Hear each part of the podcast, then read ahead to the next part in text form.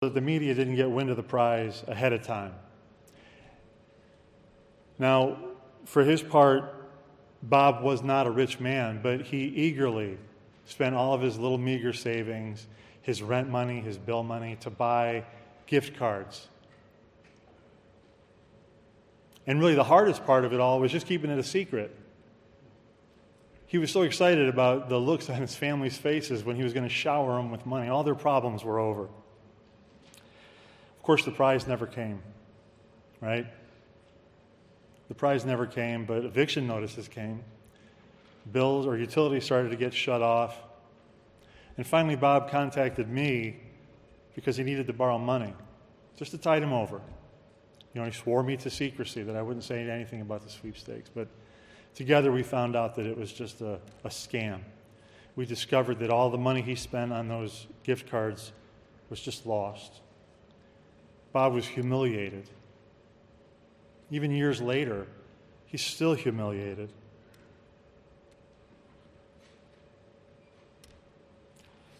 Poor Bob, right? I mean, the story that I just told you was about an innocent person falling into the hands of evil men. Bob was at their mercy, and really the only thing that stopped them from stealing more money from Bob is that they already took it all. He had nothing left. When we hear a story like that, that's our reaction. Poor Bob. Poor, gullible, naive, weak Bob. And Mark 14 is the same kind of a story. It's a story where Jesus is abandoned by his friends after one of his most trusted inner circle delivered him over into the hands of men who wanted to kill him. So it's two stories about innocent men and evil men. They're similar, but they're vastly different. And the difference, the biggest difference, is in the telling. Here's the thing in case you didn't already know, the Bible is an amazing book for lots of reasons. And Mark 14 is just another example of, of how amazing it is. See, Mark wrote the shortest gospel. We've seen that already. And, and in many instances, we have to go to the other gospels to get a clear picture of what actually happened, right? But don't be fooled by Mark's brevity. He wasn't just some, some schlub who, uh, who just decided to jot down some things that Peter said. He was chosen by God to write the very word of God.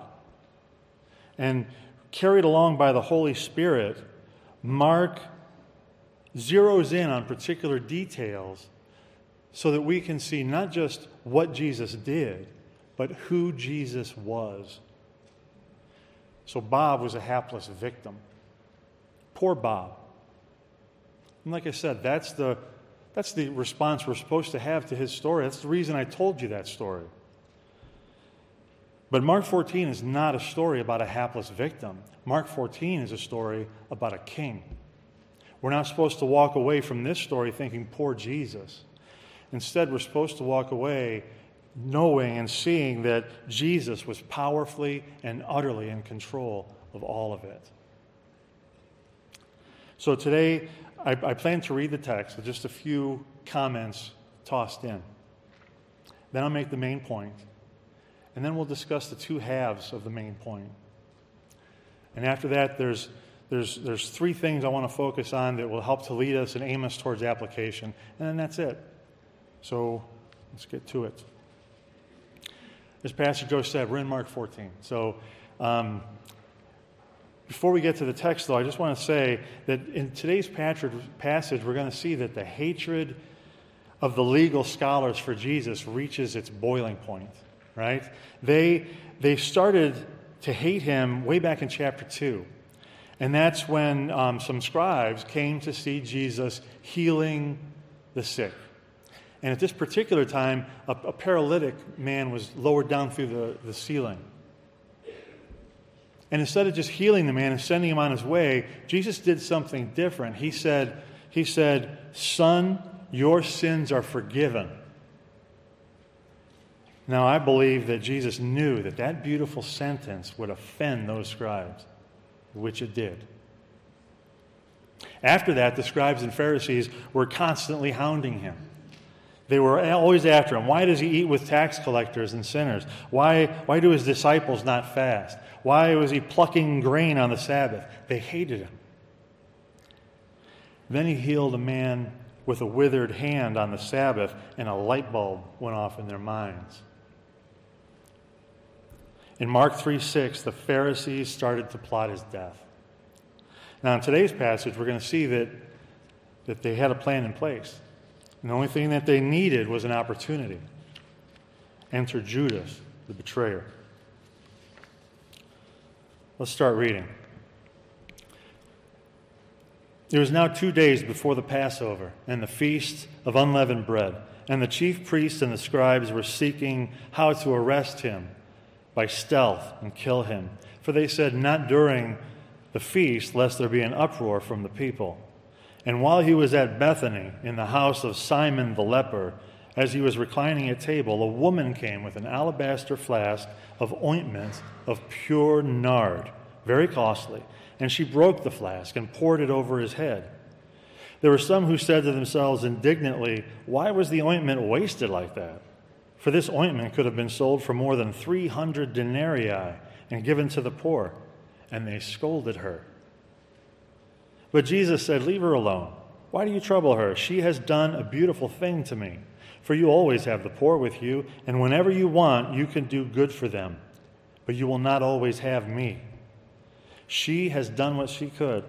She has anointed my body beforehand for burial. And truly, I say to you, wherever the gospel is proclaimed in the whole world, what she has done will be told in memory of her. So, Mark just started telling the story of Jesus, of, uh, of, of, of Jesus' betrayal. And then, boom, he's suddenly telling a completely unrelated story about a woman pouring ointment on Jesus' head. It seems random, but make no mistake, we're supposed to consider this story along with the betrayal of Jesus. Mark is not accidentally telling these stories together. Let's continue in verse 10. Then Judas Iscariot, who was one of the twelve, went to the chief priests in order to betray him. And when they heard it, they were glad and promised to give him money. And he sought an opportunity to betray him. And on the first day of unleavened bread, when they sacrificed the Passover lamb, his disciples said to him, Where will you have us go and prepare for you to eat the Passover? And he sent two of his disciples and said to them, Go into the city, and a man carrying a jar of water will meet you. Follow him, and wherever he enters, say to the master of the house, The teacher says, Where is my guest room, that I may eat the Passover with my disciples? And he will show you to a large upper room, furnished and ready. There, prepare for us. And the disciples set out and went to the city and found it just as he had told them, and they prepared the Passover. And when it was evening, he came with the twelve. And as they were reclining at table and eating, Jesus said, Truly I say to you, one of you will betray me, one who is eating with me. They began to be sorrowful and to say to him one after another, Is it I? He said to them, It is one of the twelve, one who is dipping bread into the dish with me. For the Son of Man goes as it is written of him, but woe to that man by whom the Son of Man is betrayed. It would have been better for that man if he had not been born. And as they were eating, he took bread, and after blessing it, broke it, and gave it to them, and said, Take, this is my body. And he took a cup, and when he had given thanks, he gave it to them, and they all drank of it. And he said to them, This is my blood of the covenant, which is poured out for many. Truly, I say to you, I will not drink again of the fruit of the vine until that day when I drink it new in the kingdom of God. Jesus uh, is again prophesying his own death. But with the symbolism of his broken body and his poured out blood, he's emphasizing how the violence of his death is actually inaugurating the greatest of all covenants that will bring many into the joy of the greatest of all kingdoms. And when they had sung a hymn, this is verse 26, when they had sung a hymn, they went out to the Mount of Olives. And Jesus said to them, You will all fall away. For it is written, I will strike the shepherd, and the sheep will be scattered. But after I am raised up, I will go before you to Galilee. Peter said to him, Even though they all fall away, I will not. And Jesus said to him, Truly, I tell you, this very night, before the rooster crows twice, you will deny me three times. But he said emphatically, If I must die with you, I will not deny you. And they all said the same. Don't miss that. Peter is all bluster and bravado at this point, promising to die before he denies. But it wasn't just Peter beating his chest, they all said the same. They all swore to die alongside Jesus. Let's pick up in verse 32. And they went to a place called Gethsemane, and he said to his disciples, Sit here while I pray. And he took with him Peter and James and John and began to be greatly distressed and troubled. And he said to them, My soul is very sorrowful, even to death. Remain here and watch. And going a little farther, he fell on the ground and prayed that if it were possible, the hour might pass from him. And he said, Abba, Father, all things are possible for you. Remove this cup from me. Yet not what I will, but what you will. And he came and found them sleeping. And he said to Peter, Simon, are you asleep? Could you not watch for one hour? Watch and pray that you may not enter into temptation. The spirit indeed is willing, but the flesh is weak. And again he went away and prayed, saying the same words. And again he came and found them sleeping. For their eyes were very heavy, and they did not know what to answer him. And he came the third time and said to them, Are you still sleeping and taking your rest? It is enough. The hour has come. The Son of Man is betrayed into the hands of sinners. Rise, let us be going. My betrayer is at hand. And immediately, while he was still speaking, Judas came, one of the twelve, and with him a crowd with swords and clubs from the chief priests and the scribes and the elders. Now the betrayer had given them a sign, saying, the one I will kiss is the man. Seize him and lead him away under guard. And when he came, he went up to him at once and said, Rabbi. And he kissed him. And they laid hands on him and seized him. But one of those who stood by drew his sword and struck the servant of the high priest and cut off his ear.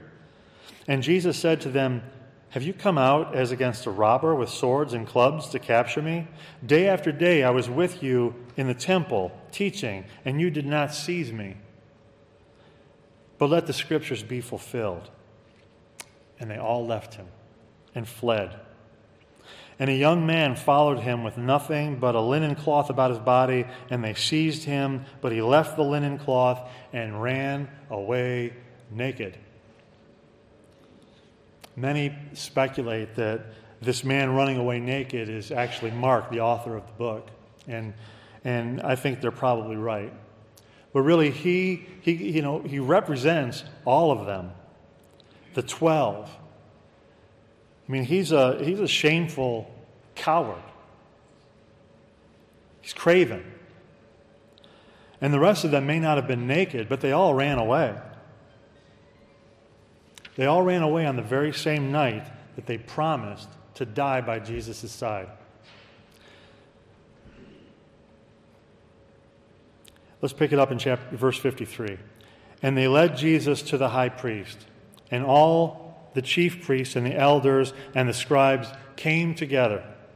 And Peter had followed him at a distance, right into the courtyard of the high priest, and he was sitting with the guards and warming himself at the fire. Now, the chief priests and the whole council were seeking testimony against Jesus to put him to death, but they found none. For many bore false witness against him, but their testimony did not agree. And some stood, bu- some stood up and bore false witness against him, saying, We heard him say, I will destroy this temple that is made with hands, and in three days I will build another not made with hands. Yet even about this, their testimony did not agree. And the high priest stood up in the midst and asked Jesus, Have you no answer to make? What is it that these men are testify against you? But he remained silent and made no answer. Again, the high priest asked him, Are you the Christ, the Son of the Blessed? And Jesus said, I am. and you will see the Son of Man seated on the right hand of power and coming with the clouds of heaven. And the high priest tore his garments and said, What further witnesses do we need? You have heard his blasphemy. What is your decision? And they all condemned him as deserving death. And some began to spit on him and to cover his face and to strike him, saying to him, Prophesy. And the guards received him with blows. So Jesus is found guilty. And the Pharisees' plan to kill him worked like a charm, right? Not so fast. You see, certainly he was found guilty, but the Pharisees' plan to kill Jesus actually failed. In verse 55, it says they were looking for testimony against him, but found none. Many false witnesses stepped forward, but their testimony didn't agree. That means they couldn't even find two liars to tell the same lie. So that means that Judas's betrayal and the Pharisees' plan would have all came to nothing if Jesus hadn't spoken up in verse 62 and admitted point blank that he was the Son of God. And don't think that Jesus just stumbled into their cleverly laid trap. He knew exactly what he was doing. And in fact, this is a, a clear illustration of what, what he said in John 10 18 that, that no one took his life, but that he laid it down of his own accord. And earlier in Mark, he says that he came to give his life as a ransom for many.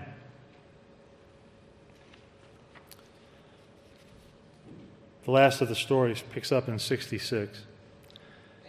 And as Peter was below in the courtyard, one of the servant girls of the high priest came, and seeing Peter warming himself, she looked at him and said, You also were with the Nazarene Jesus. But he denied it, saying, I neither know nor understand what you mean. And he went out into the gateway, and a rooster crowed.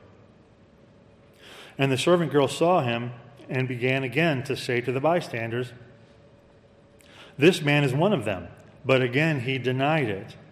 And after a little while, the bystanders again said to Peter, Certainly you are one of them, for you are a Galilean. But he began to invoke a curse on himself and to swear, I do not know this man of whom you speak. And immediately the rooster crowed a second time. And Peter remembered how Jesus had said to him, Before the rooster crows twice, you will deny me three times. And he broke down and wept. Now, Peter wept because he remembered Jesus' prophecy about denying him. But I can't help but wonder if he didn't also remember Jesus' words Woe to that man by whom the Son of Man is betrayed. How those words must have cut him. So I would state the main point like this Jesus' betrayal and arrest was an evil act by evil men. But at the same time, it was ordained by our sovereign God and accomplished through the obedience of Jesus. I'll say it again. Jesus' betrayal and arrest was an evil act by evil men, but at the same time, it was ordained by our sovereign God and accomplished through the obedience of Jesus. So, I'm going to take the two halves of that main point and just discuss those. So, first, Let's, say, let's look at this. Jesus' betrayal and arrest was an evil act by evil men. Have you ever considered the arrest and betrayal of Jesus from the standpoint of the Pharisees? I mean, obviously, surely they didn't see themselves as evil men. I mean, they were the real Jewish leaders, right? Forget Herod. I mean, they were the ones who had to uh, keep the peace under the impossible strain of Roman rule. And they were politically savvy enough to know that, that if, if a bunch of people started to rally around a zealot who claimed to be the Messiah, then Rome would come and crush them immediately and efficiently.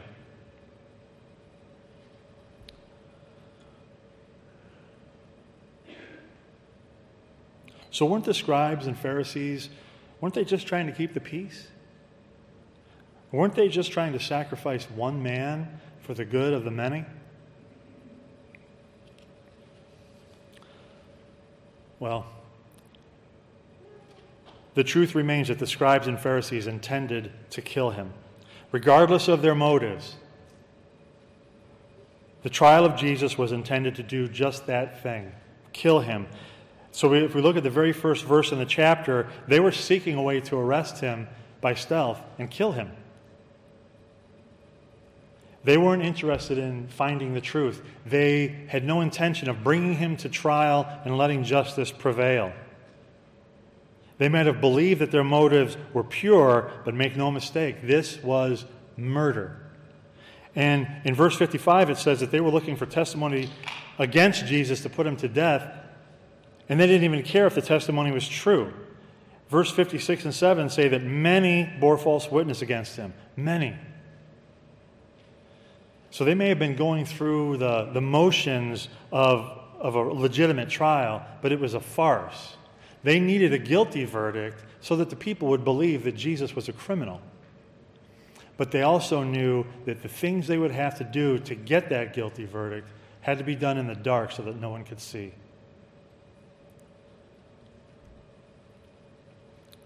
And we need to see that Judas, the betrayer, was always a false friend. Judas's very name is synonymous with evil betrayal. It's comical. In John 14, 22, there's an episode where a man named Judas asks Jesus a question, and the writer's quick to point out that it's not Iscariot. Why? Because Judas's name is evil. Judas was a villain. In John 12, 6, we learn that Judas cared nothing about the poor. He was a thief who often helped himself to the money bags. In Luke 22, 3, we learn that Satan entered into Judas. And we say, of course he did. It's fitting that Judas would be in cahoots with, with that ancient murderer, father of lies. But Mark doesn't tell us any of those details about Judas. Instead, Mark zeroes in on one thing. In verse 20, he says that the betrayer is one of the twelve. See, back in chapter 3, Jesus appointed certain men to be his apostles. And from then on, Mark refers to this group as the 12. All through the book, chapter 4, 5, 6, 9, 10, 11, it's the 12, the 12, the 12. Lots of people followed Jesus during his public ministry, but the 12 were the ones that he chose specifically. They were his inner circle, his friends. I think it's interesting that Mark only mentions Judas by name twice in this chapter, and both times he's careful to point out that Judas was one of the twelve. And all that is to say that Judas was the close friend from Psalm 41 9, the one in whom Jesus trusted, who ate his bread, and who ultimately turned and lifted his heel against him. This was an evil deed by evil men. The second half of the main point says that Jesus' betrayal and arrest was ordained by God and accomplished through Jesus' obedience. First thing to look at here is that God is powerfully in control of history. Isaiah 46, 9 to 10 talks about prophetic knowledge. When, it, when God says, There is none like me, declaring the end from the beginning and from ancient times, things not yet done. But what's truly amazing is the very next statement in Isaiah 46 11. It says, I have spoken and I will bring it to pass. I have purposed and I will do it. Ephesians 1:11 says that God works all things. How? By the counsel of his will. God is able to declare the end from the beginning because in his omnipotence he will accomplish it. Now, Jesus' betrayal, suffering, and death was prophesied in God's Word. If we look at verse 21, it says that the Son of Man goes as it is written of him. What does that mean, as it is written of him? Where is it written that the Messiah would suffer and die? I mean, the Jews certainly didn't expect that. They expected a warrior king. But in verse 21, Jesus is identifying himself with the suffering servant from Isaiah 53. And what does it say there? Isaiah 53:10 says, "It was the will of the Lord to crush him. He has put him to grief." Look at verse 49. It says, "Let the scriptures be fulfilled." What scriptures? Well, I've already mentioned it already, but what does it say in Psalm 41:9? It says, Even my close friend in whom I trusted, who ate my bread, has lifted his heel against me. And that's exactly how it happened. In verse 27, Jesus himself applies Zechariah 13:7 to his betrayal and arrest. He said, "Strike the shepherd and the sheep will be scattered." And that's exactly how it happened. Probably the most breathtaking uh, of all is Zechariah 11:13, and that says, "Then the Lord said to me, throw it to the potter, the lordly price at which I was priced by them. So I took the 30 pieces of silver and threw them into the house of the Lord, to the potter." And according to Matthew 27, 5 and 8, that's exactly how it happened. You see, Jesus knew the future, and he obeyed.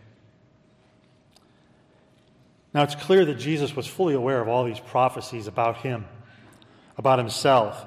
But it goes even further than that, because all through this chapter, if we read the text carefully, we'll see that Jesus displayed that same remarkable knowledge of future events all through the chapter.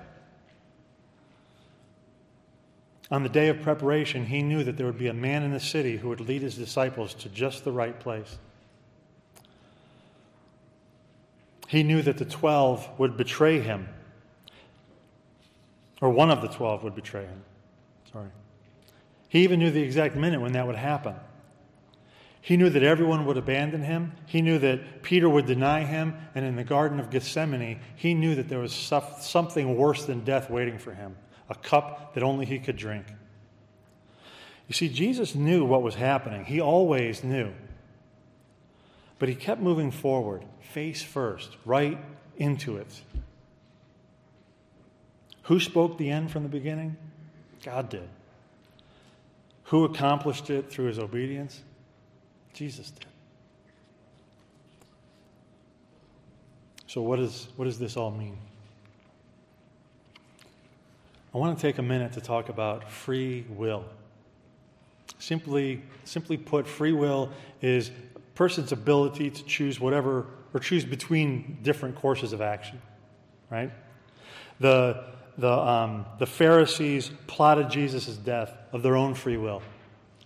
Judas betrayed Jesus of his own free will. The false witnesses lied of their own free will. They chose an evil course of action. They weren't robots.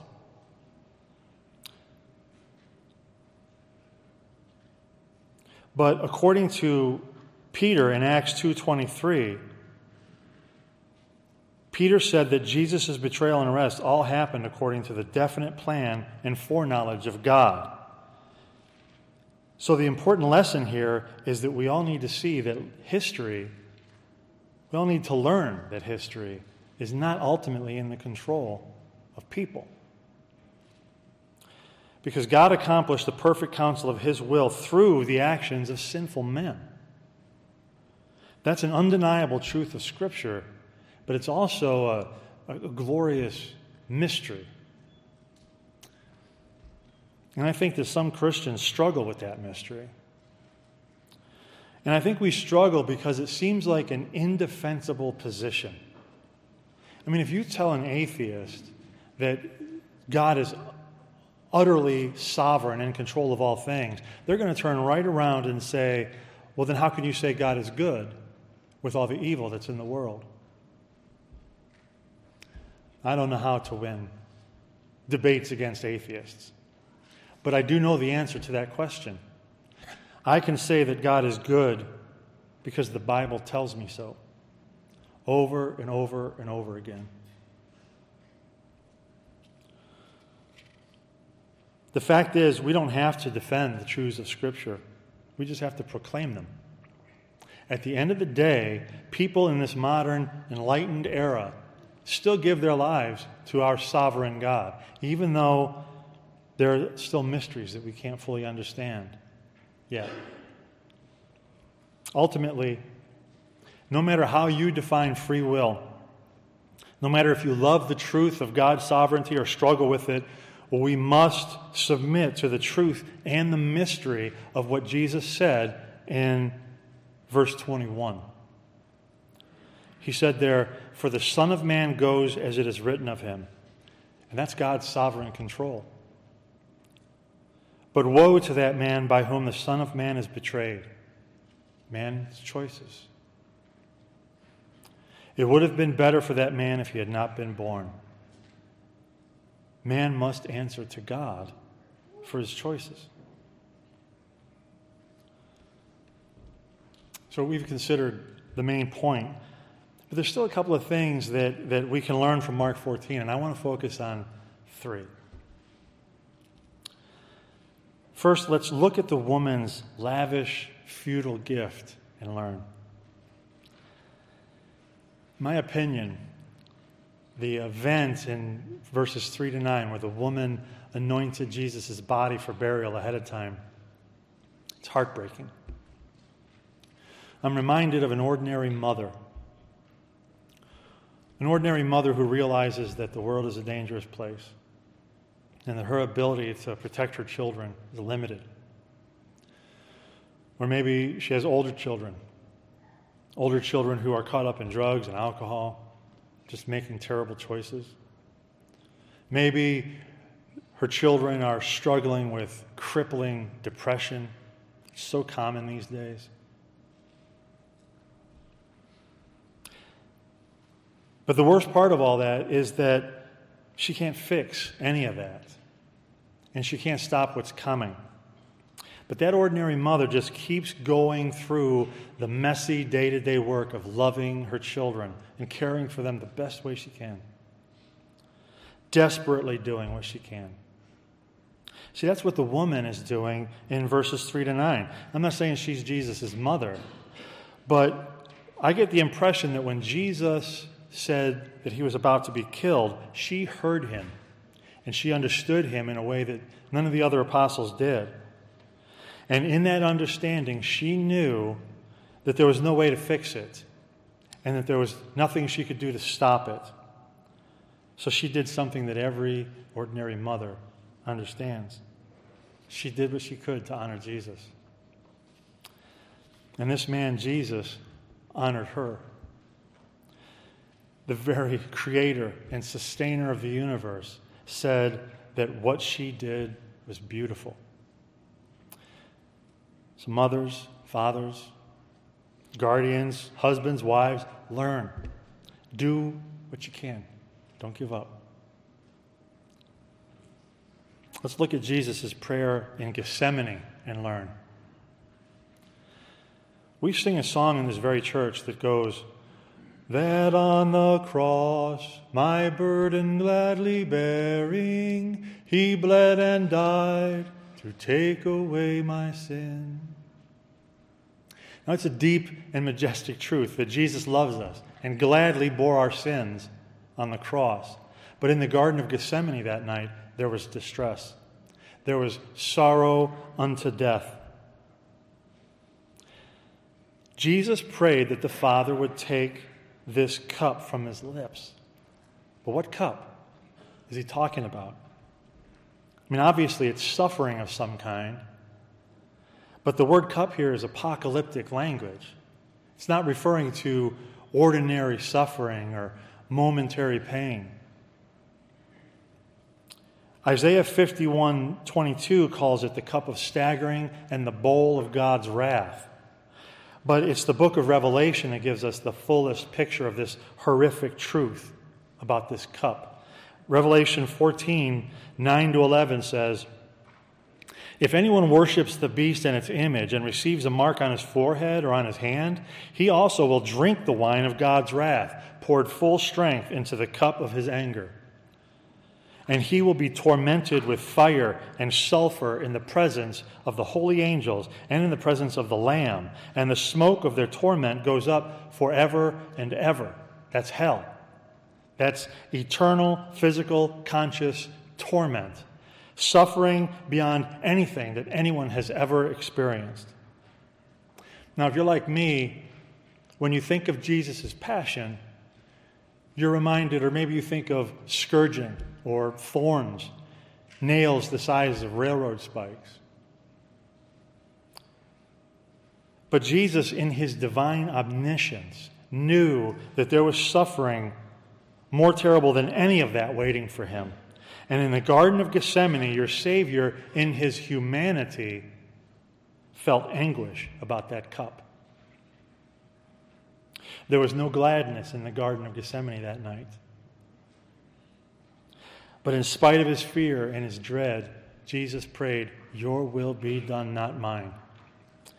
That means that in the moment of Jesus' greatest human frailty and fear, in a story filled with betrayal and cowardice, we are shown the single bravest act of obedience in all of human history. This Christian is obeying causing you anguish? Is it painful for you? Look to your Savior and learn obedience from the one who obeyed unto death. Now let's look at Peter's sin and learn. I believe that Judas is in hell right now. Remember in verse 21, Jesus said, Woe to that man by whom the Son of Man is betrayed. It would have been better for that man if he had not been born. In John 17 12, Jesus said, Jesus said that Judas was lost and called him the son of destruction. The King James Version renders that the son of perdition. And that word perdition means the state of being in actual hell.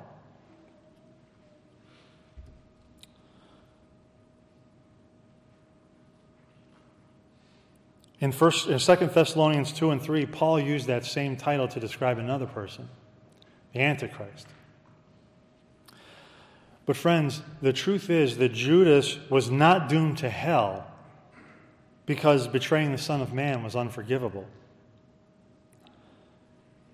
Judas is a son of perdition because he never sought forgiveness from the only one who could actually give it. Judas had a sweet Savior, just like you and me, but he turned his back on that Savior.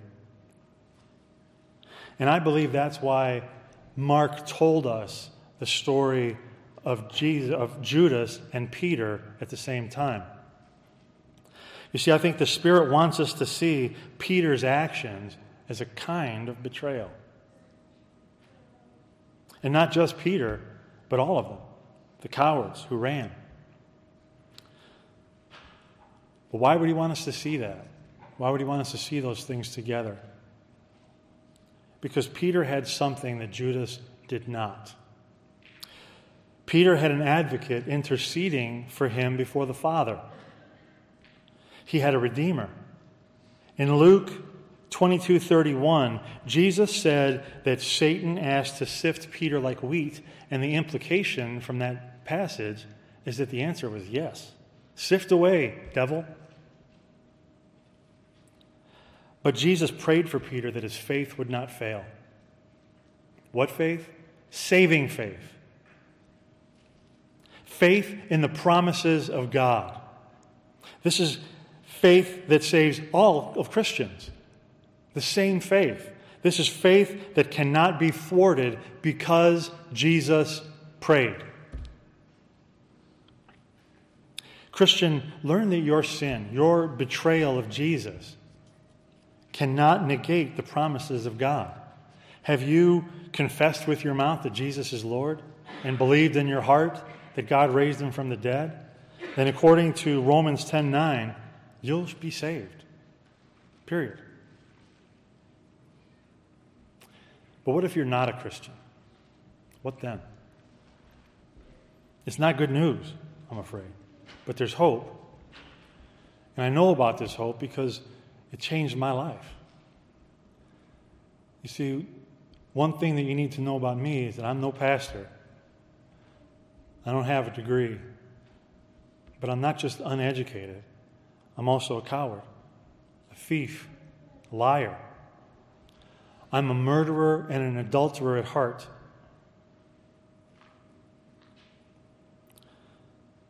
I've hated people without any cause.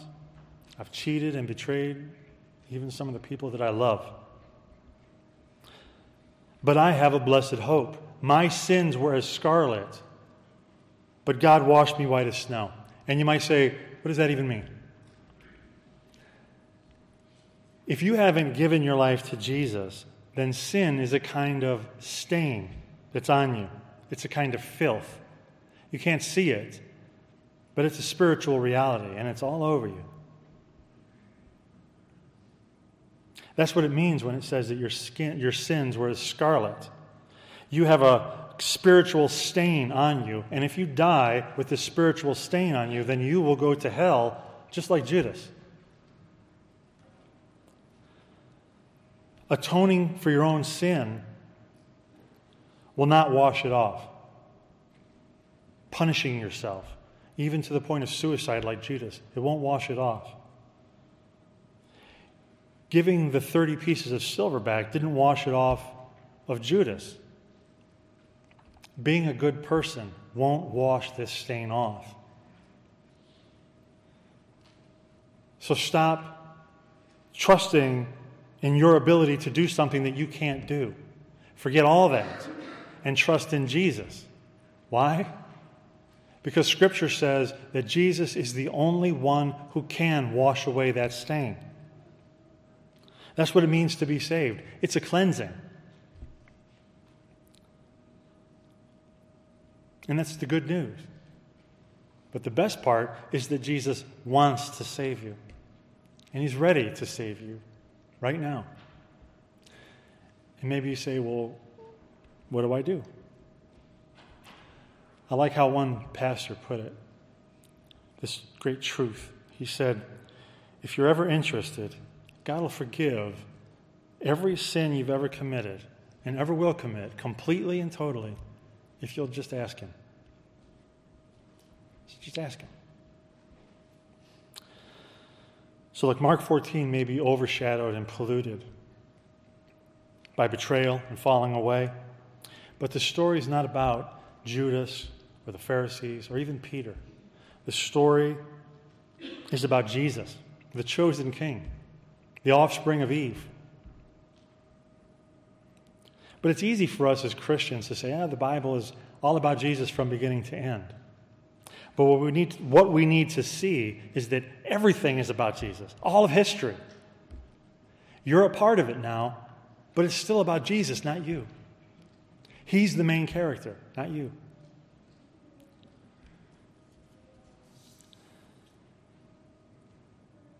See, that's what it means when we say, all glory goes to God.